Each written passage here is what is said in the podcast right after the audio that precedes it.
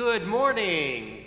Welcome. Welcome. Welcome to church this morning at University Heights United Methodist Church. It's great to be with you here on this first Sunday in Lent. Uh, we are beginning a new worship series today entitled Were You There? Spending a little time with those who uh, witnessed the crucifixion at the cross. So I hope this uh, season is meaningful to you in your spiritual devotion development time. I'm Pastor David. Mike Hart is our liturgist today. Joanne Hannon is doing our children's uh, sermon today. So we're thankful for all those helping to participate. We welcome you if you're uh, worshiping with us online, via radio, those of you who are visiting today. As a reminder, there are uh, note cards in the pews, and we invite those who are guests to fill those out so we can express our thanks that you've been with us those can always be placed in the offering plates, which are located at each of the doorways into the sanctuary. Uh, today, we're beginning a new class called Witness at the Cross. It's an extension, a deeper look of some of the themes we'll be talking about in the Sunday service. Uh, it's a video lesson presented by Professor Amy Jill Levine. I'll be helping facilitate that.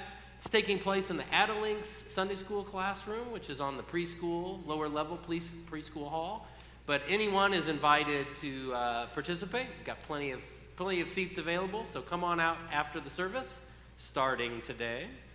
Uh, remember also, we have Lenten devotional material available through our church Facebook page, as well as a few printed um, copies out in the narthex. Big event coming up next Saturday, Kids Sensational Saturday. It starts at noon. Kids ages 5 through 5th, 6th grade are invited to participate. Lots of different activities, stations, food, crafts, music, great adult volunteers. So uh, bring, bring family, grandkids, invite neighbors. We're really hoping this will be a great uh, learning outreach experience.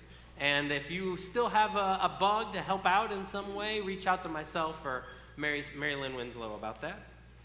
Uh, lastly, I did want to just share before we greet each other this morning.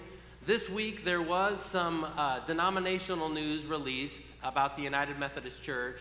The first announcement was that our General Conference, which is a gathering of United Methodist delegates from around the world, uh, was originally scheduled for the year 2020, has been postponed, was going to meet this August, has been postponed again until 2024, uh, primarily based on the fact that international delegates are having a very difficult time securing visas to travel to the conference.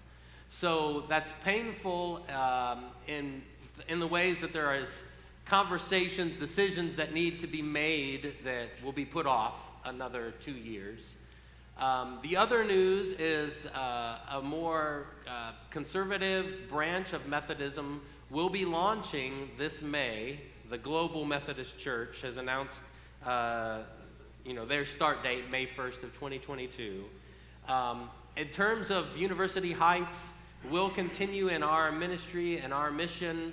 Uh, your pastor is unashamedly uh, United Methodist and will continue to lead in that way. Um, and so I hope that we'll continue with uh, vigor and with courage as we attempt to make disciples of Jesus Christ for the transformation of the world, um, expressing the love, hope, and joy of this place. Uh, so if you have more questions or want to talk more in depth about that, please reach out to me and I'd love to set up a time to do so. Excellent. Well, again, welcome. Great to be here with you today as we hear both word and celebrate at the Lord's table please, at this point, greet those around you. Express a warm welcome to this time of worship together. Nice purple mic. We're, going together.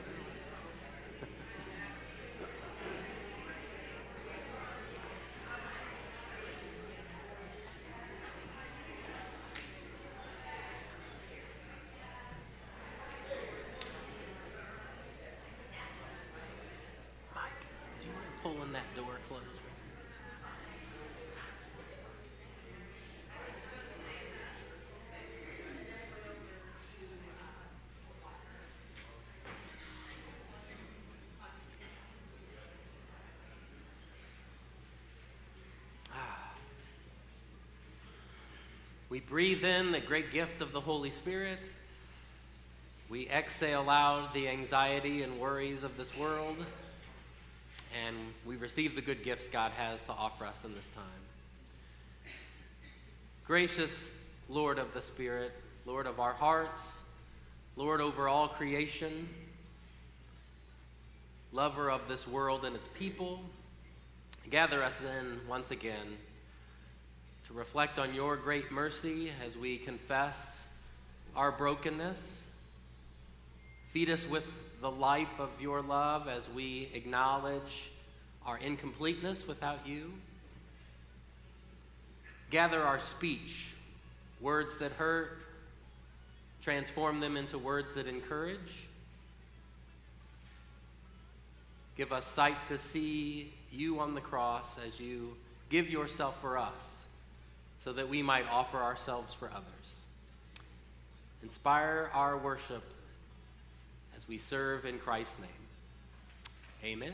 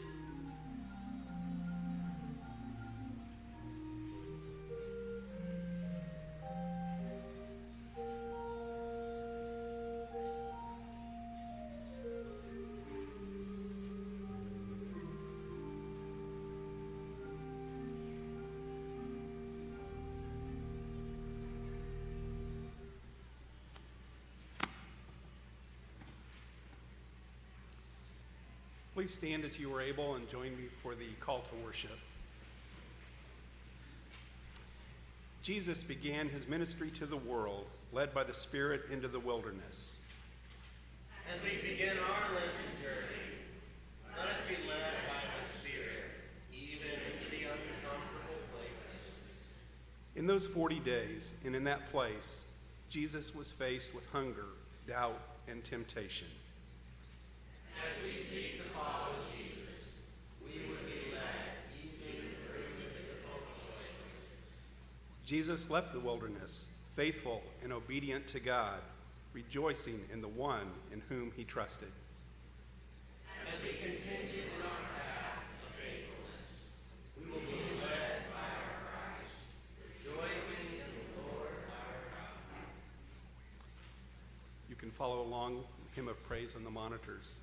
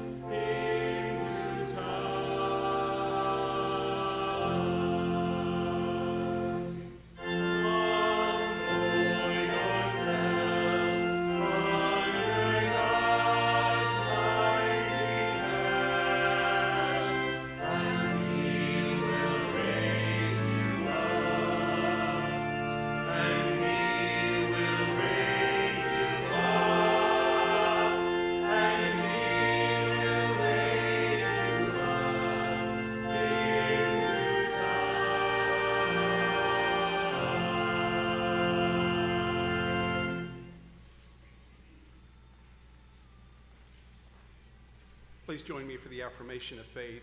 It's on page 881 of your hymnal.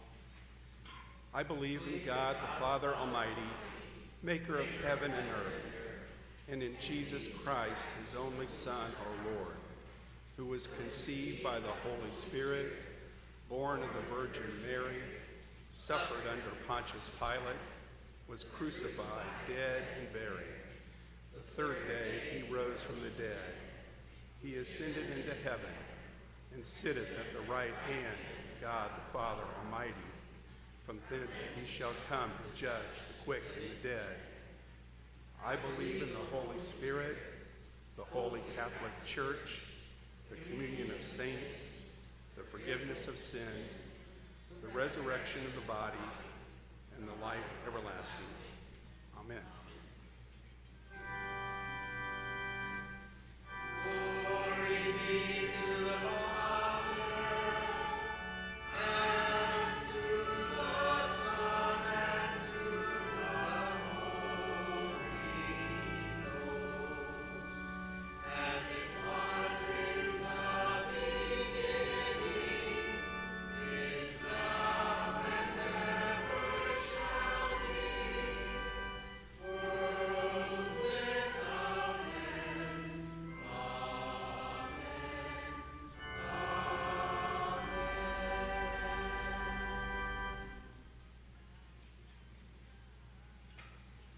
You may be seated.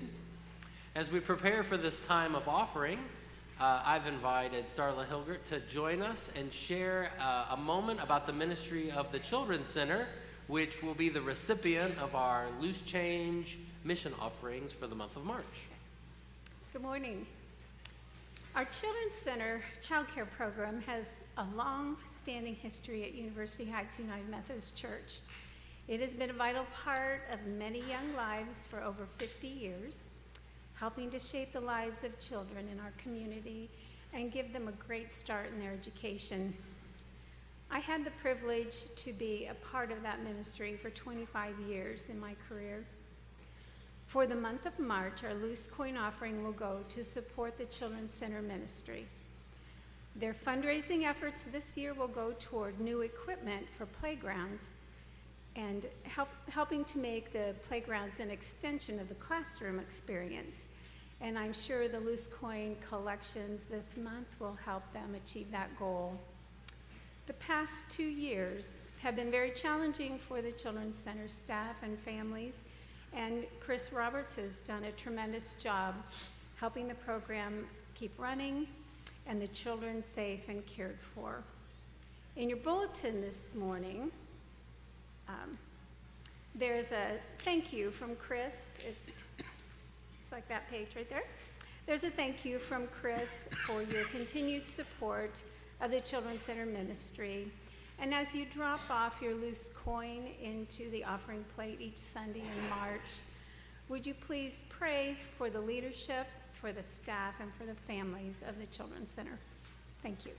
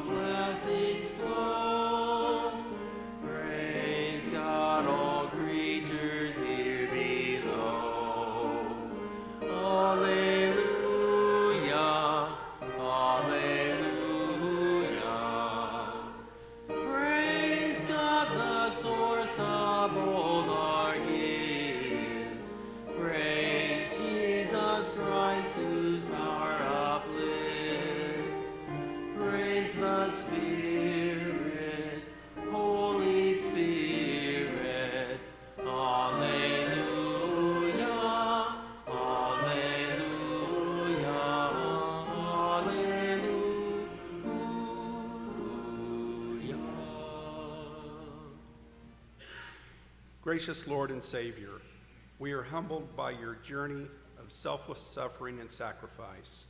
May your example lead us to give abundantly and extravagantly so all may know your name and experience your love.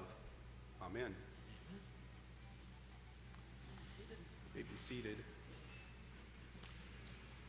The Old Testament lesson today is from Proverbs 12, 5 through 7, and then 13 to 20. The thoughts of the righteous are just. The advice of the wicked is treacherous. The words of the wicked are a deadly ambush, but the speech of the upright delivers them. The wicked are overthrown and are no more, but the house of the righteous will stand. The evil are, are ensnared by the transgression of their lips, but the righteous escape from trouble.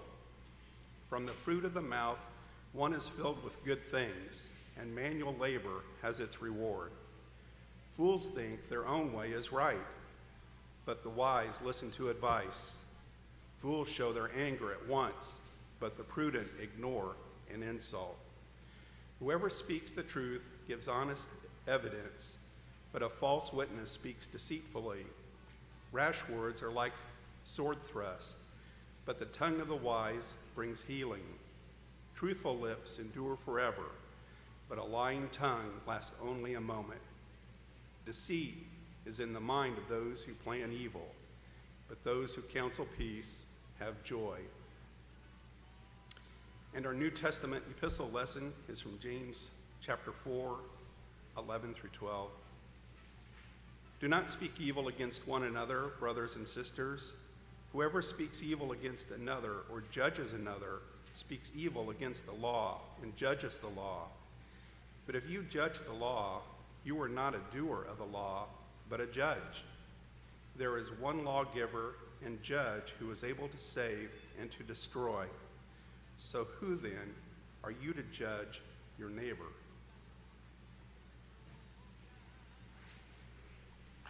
Please join us in singing hymn number 390, Forgive Our Sins as We Forgive.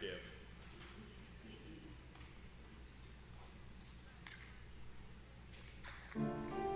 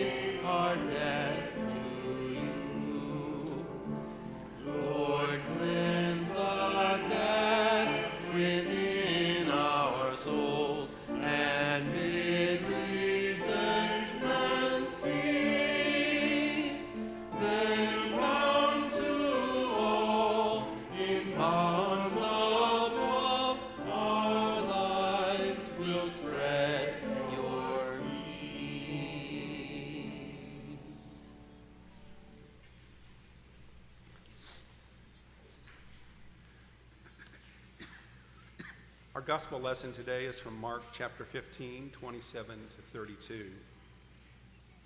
And with him they crucified two bandits, one on his right and one on his left. Those who passed by derided him, shaking their heads and saying, Aha! You who would destroy the temple and build it in three days, save yourself and come down from the cross. In the same way, the chief priests, along with the scribes, were also mocking him among themselves and saying, He saved others, he cannot save himself. Let the Messiah, the King of Israel, come down from the cross now, so that we may see and believe. Those who were crucified with him also taunted him.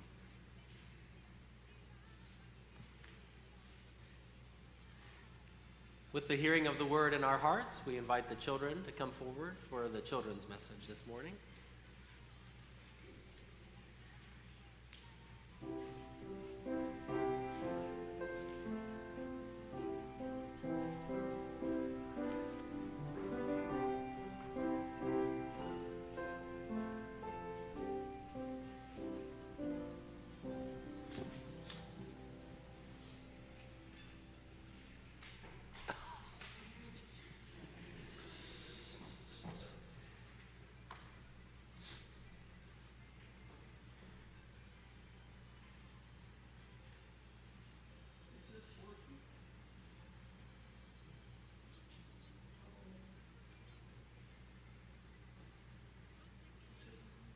Is this on? It's on. I thought I was sidelined there for a minute when I didn't see any children. And that's what I'm going to talk to you about. What it, do you know what it means to be sidelined? Do you know what it means just to say he's on, he's on the sideline? Well, if you watch a basketball game, you'll often see the coach walking back and forth on the sidelines, right? He's walking back and forth on the sidelines. And um, I, are, do you ever feel like you're on, on the sidelines? And what that means is you're not really involved. You're watching other people being involved, but you're on the sidelines looking in. Do you ever, have you, are you ever that way, or have you ever felt like you wish you could participate? Well, when I was when I was young and about, your age, I was a good basketball player. I was going to be a gym teacher when I grew up, but I never grew up. so I've never been a gym teacher. But I was a good basketball player, and I was never on the sidelines. I was always in the middle of the game, and I've sort of been that way about my life. I don't like to be on the sidelines.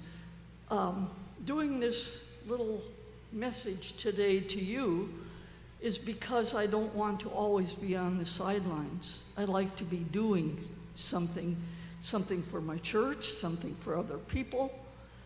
So, uh, so anyway, if you think about it, there were people on the sidelines around Jesus. There were, there were quite a few women when Jesus was being crucified. There were three Marys there. There were other people. There were women along the sidelines crying, sobbing.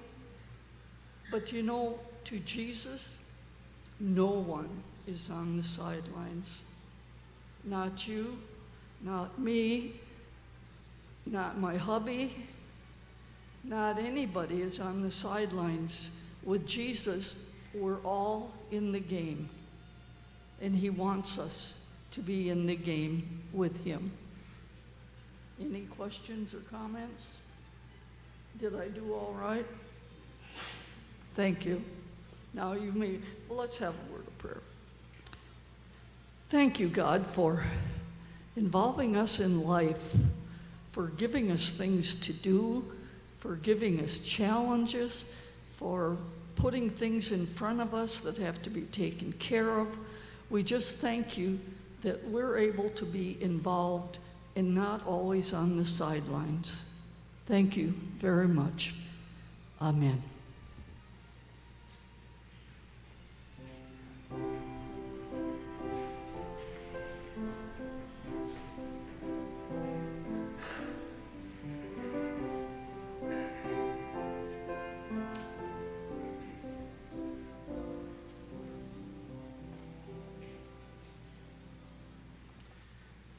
I wonder, do we have any current or formal sports officials in the audience today, or family members who are a referee? Anyone listening online, perhaps? I want to take this time to apologize to you. Um, myself nor our family has been very kind to referees. They draw out the worst in us. We tend to say some things that we don't normally say to other people. Um, you've led husbands and wives to watch games in different rooms. Uh, you've inspired the purchase of what was called a bad call brick, so that when my grandfather was infuriated by calls, he could throw that at the television and not cause any permanent damage. You've even caused personal injury to some of my family members. One broke his foot. Um, Perhaps a great example of how our family has become unhinged by you, referees, was my wonderful grandmother when attending a Little League baseball game was uh, feeling like the calls from behind the plate were so atrocious that she continued to berate the umpire until he paused the game and looked up and said, Lady, if you think you could do any better, why don't you come down here? To which she got up out of the bleachers and started to come down. So, yeah, we're kind of embarrassing to go to games with, um, but we have our limits. I was reading a story by Mark Halsey, who officiated 250 matches of the English Premier League soccer and uh, after a Liverpool Manchester game, he was sent death threats after ejecting one of the Liverpool players. Police had to escort him off of the pitch following the match, and then days later, his family received mail indicating that people were going to try and come and harm him and his family members.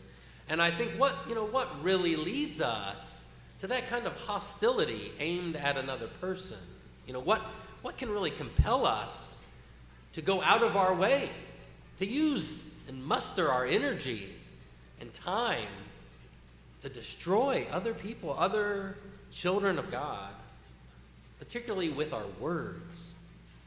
Recently, in the Shalom Sunday School class, Chris Wilson showed the members a famous picture by Will Counts. And this is a picture of Elizabeth Eckford, one of the nine African American uh, students who was uh, recruited to test school integration in Arkansas, and there she is entering the all white Little Rock High School. And she's swarmed, you see, by an angry mob, and one of the young women pictured directly off of her shoulder there, 15 year old Hazel Bryan Massery, uh, screaming hysterically, shouting slurs, hatred on her face, you know, epitomizes bigotry and intolerance. It's a little heartwarming to know that Elizabeth and Hazel have reconciled over time. They may even go as far as saying that they are friends to one another, but for that moment, September 4, 1957, no, Hazel's attacking Elizabeth with all her ugliness that she can muster. And you might say, well, we don't live in the 1950s. Well, this picture was just taken five years ago in Charlottesville, Virginia, with as much vitriol, slurs remaining the same. You know, what causes someone, whether a teenager or a grown adult, to fill the streets with cursing and degrading speech?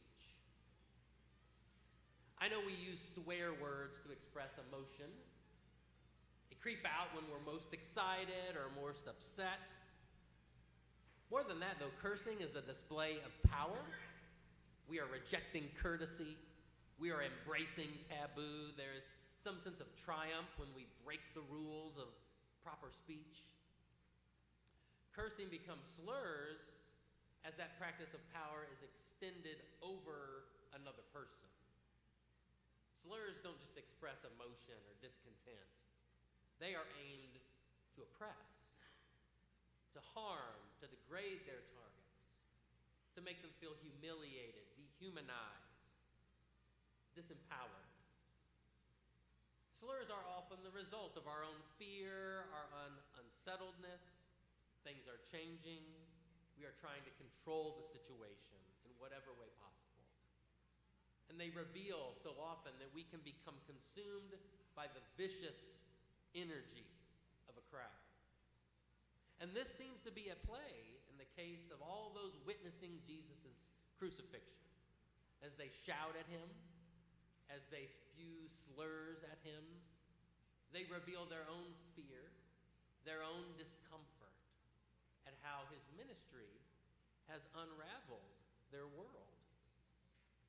The march to the place of execution begins in Mark's gospel with the introduction of Simon of Cyrene, who's compelled to carry the horizontal beam to which Christ will be attached. And then few other details are given.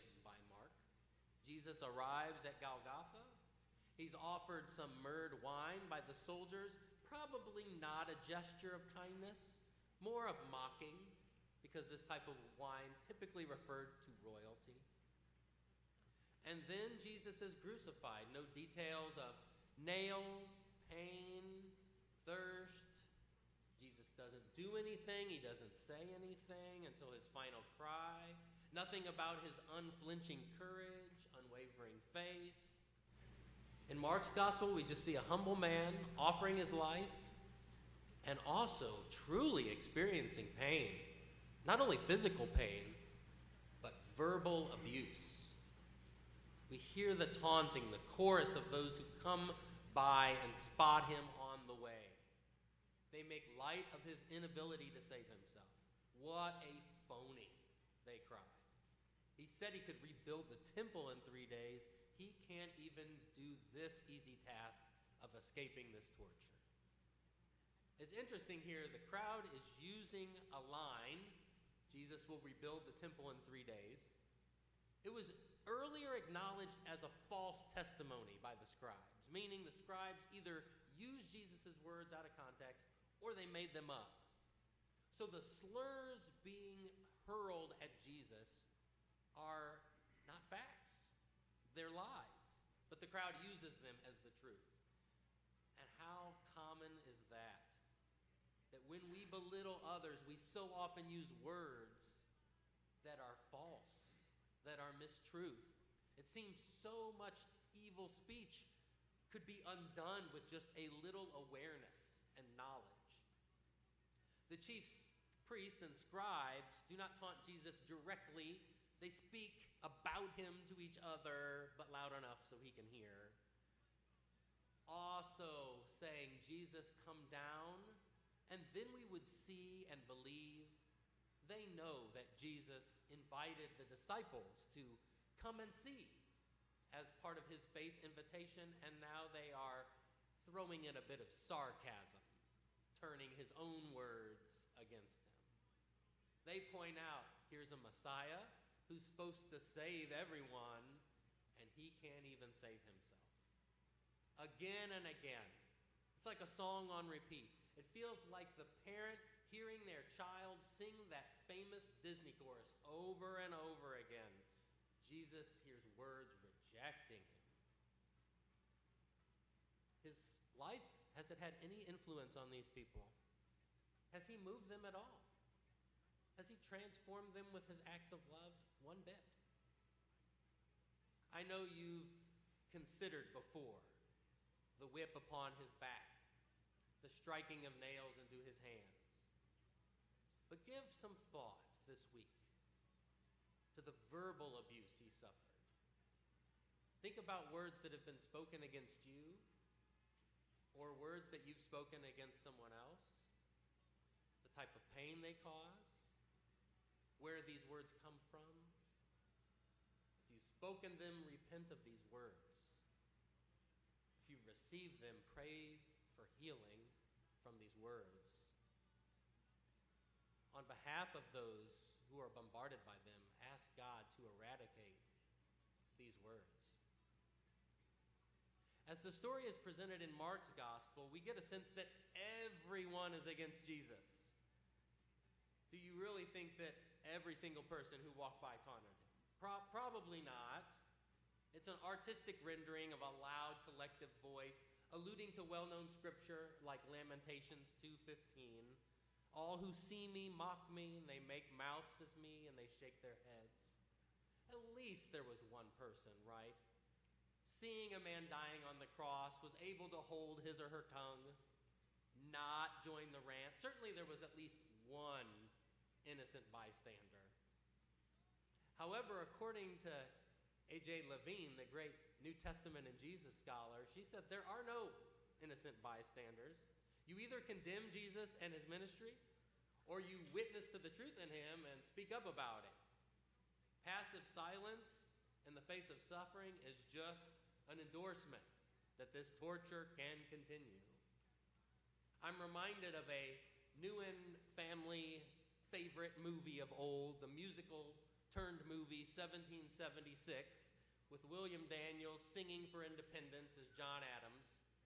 And at the turn of the story, every time Continental Congress takes a vote, the delegation from New York reliably answers, We abstain courteously. To which John Hancock explodes and says, What the hell's going on in New York? To abstain is to fail to support. To watch idly is to allow that current power of injustice to continue. There are no innocent observers. New Testament professor Douglas Hare remembers a trip he took to Toronto to visit the beautiful chapel of Victoria College. Inside, there was a beautiful oil painting of the crucifixion. On the left side of the painting were the three crosses, the suffering criminals, or so those in charge said. And on the right was a crowd of people dressed in their best 19th century attire. The men and women were laughing, talking. A newsboy was shouting out the headlines. A very pompous bishop was walking by, not catching any glimpse of the horror going on.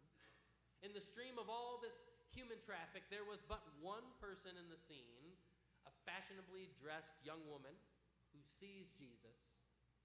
On her face is a look of momentary horror, and then the movement of her body assumes leaving the cross. Is it nothing to you, all you who pass by?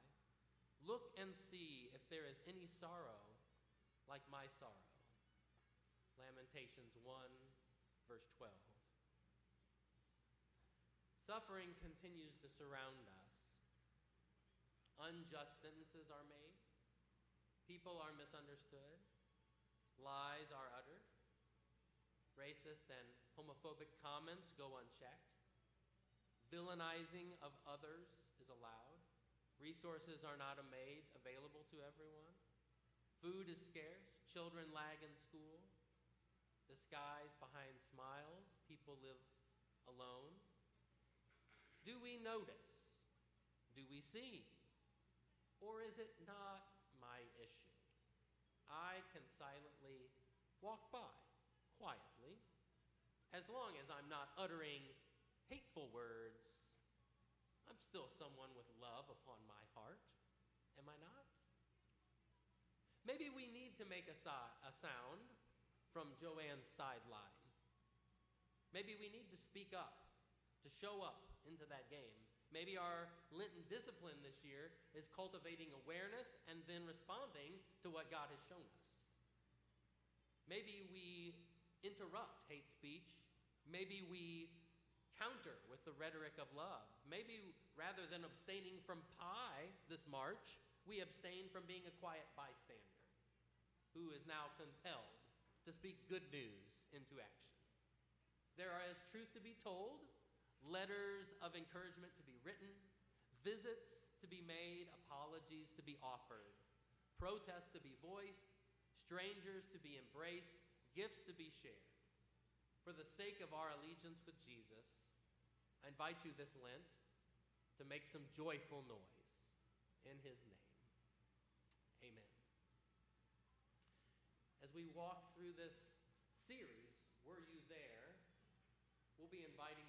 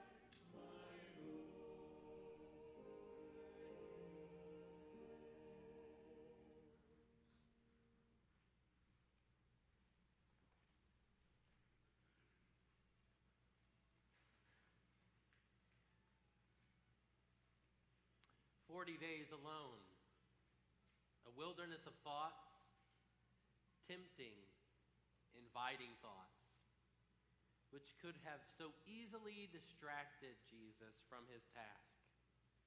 And yet he emerged stronger and more attuned at all that had to be done. We too live in stressful times, depending on others to help us. But we know demands are made, appointments, tasks, hours upon hours of worry about loved ones and our future. All this leaves so little for the important things of life. We are easily distracted in the wilderness of our lives by every call to go this way or that way and do all that would keep us from the truth. We listen to the voices of discouragement and defeat we ignore the one endured all this and so much more and emerged triumphant. We pray to God to alleviate the distractions from our task, to forgive us when we join our voices to the noisy and to the negative, the criticism and condemnation. We long to see our purpose in living for God's victory over despair. So let us recommit to a growing relationship with Christ this Lent through practices of examining ourselves, through prayer, fasting, self denial, by reading and meditating on God's scripture, that we might rediscover our reliance on God for healing, forgiveness, and new life. Join me now in this time of confession before God, noticing our brokenness and the need for God's grace in our life. Rend your hearts and not your garments. Return to your God. For God is merciful and gracious, slow to anger, and abounding in steadfast love. I know well my misdeeds, and my sin is ever before me. Wash away my guilt and cleanse me from sin. Let us ask God to bring forth light into the dark places of our hearts and to confront us with hidden and secret sin, all that we keep in the dark. Oh God, open our hearts to our preoccupation with ourselves, our lustful imagination, to the buried grudge, the concealed hatred, to the criticism of others we too easily speak. Oh God, open our hearts to the bitterness of some past loss not yet offered to you. Oh God, open our hearts to the fear of failure which sags God, open our hearts to the absent courage as we stand silent rather than calling out injustice. Oh God, open our hearts to the pessimism that is an insult to your will and your power. Oh God, open our hearts. We bring our sins to you. Make your piercing light to be our healing for the sake of Jesus Christ, who both taught us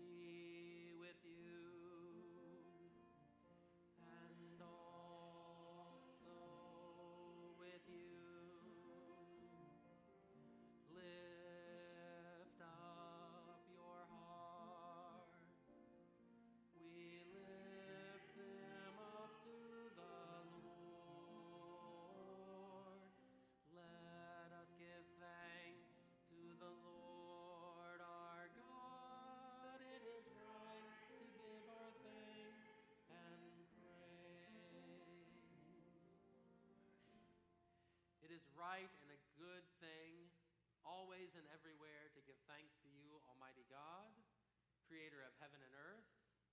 When you saw the affliction of your people, they cried to you and you answered them, delivering them out of the hands of oppression. You brought them to a place you promised, a land flowing with milk and honey. And so, with your people on earth and all the company of heaven, we praise your name and join their unending hymn.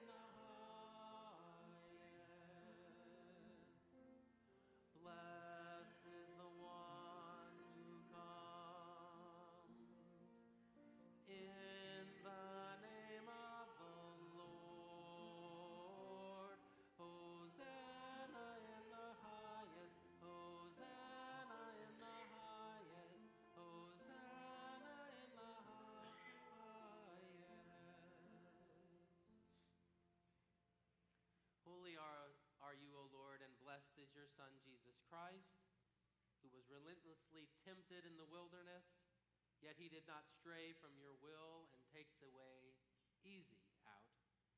He remained faithful and true. Your Spirit anointed him to preach good news to the poor, to proclaim release to the captives and the recovery of sight to the blind, to set at liberty those who are oppressed, to announce that the time had come when you would save your people. He healed the sick, fed the hungry, ate with sinners, and by the baptism of his suffering, death, and resurrection, you gave birth to your church, delivered us from slavery to sin and death, and made with us a new covenant by water and the Spirit. On the night in which he gave himself up for us, he took bread, broke it, gave it to his disciples, and said, Take and eat. This is my body, which is broken for you. Do this in remembrance of me. When the supper was over, he took the cup. He gave thanks to you, gave it to his disciples, and said, Drink from this, all of you. This is my blood of the new covenant poured out for you and for many for the forgiveness of sin. Do this as often as you drink it in remembrance of me. And so, in remembrance of these, your mighty acts in Jesus Christ, we offer ourselves in praise and thanksgiving as a living and holy sacrifice in union with Christ offering for us as we proclaim the mystery of faith.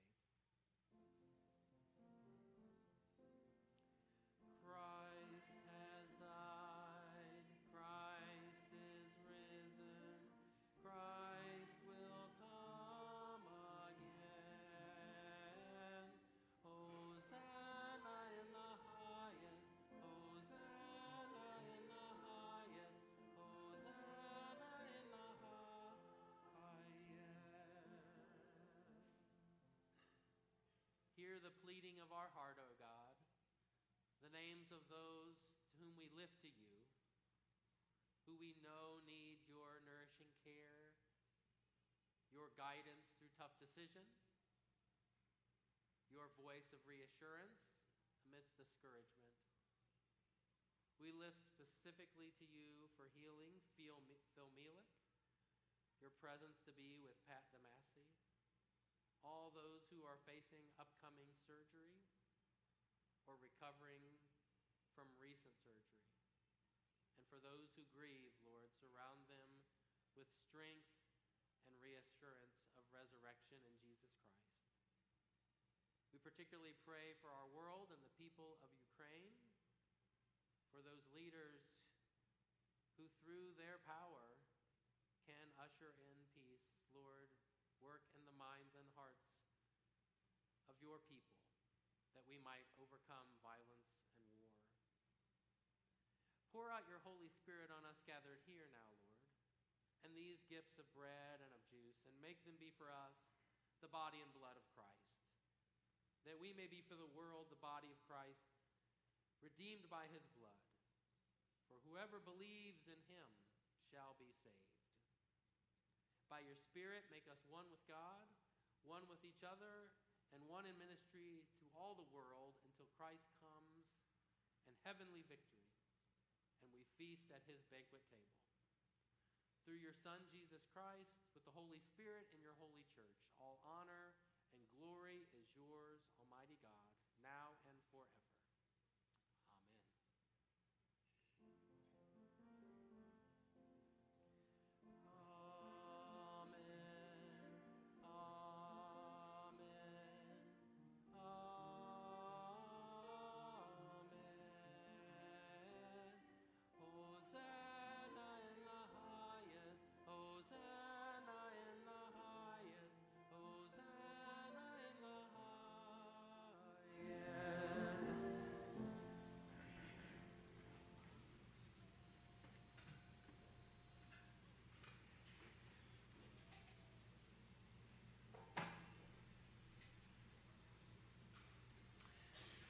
I invite those ushers who will be assisting with the distributing of communion to come down and be served first, and then they'll help guide you through the center aisle to approach the altar to receive the gift and grace of Jesus Christ and bread and juice.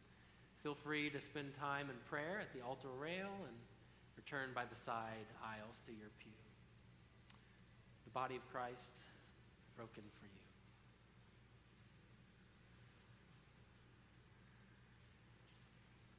Thanks be to God.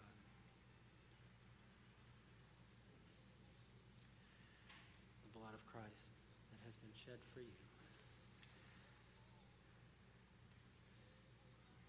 Receive this cup of salvation. Thanks be to God.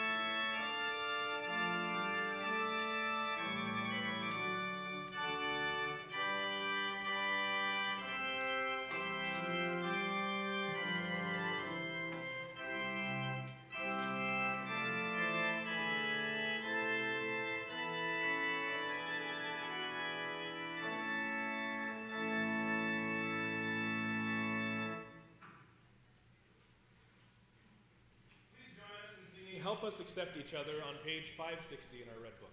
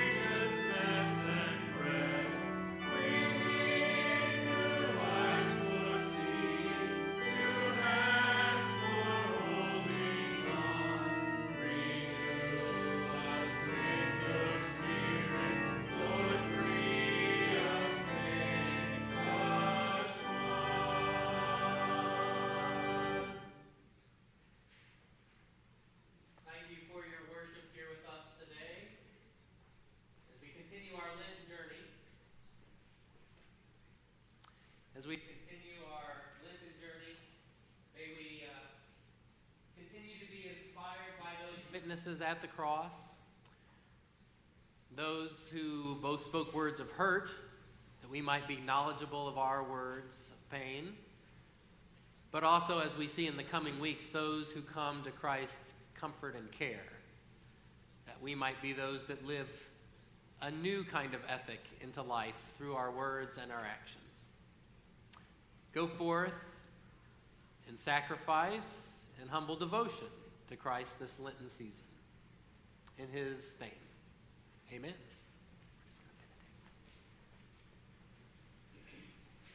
Please join us in singing our closing hymn, 417, Oh, for our heart to praise my God.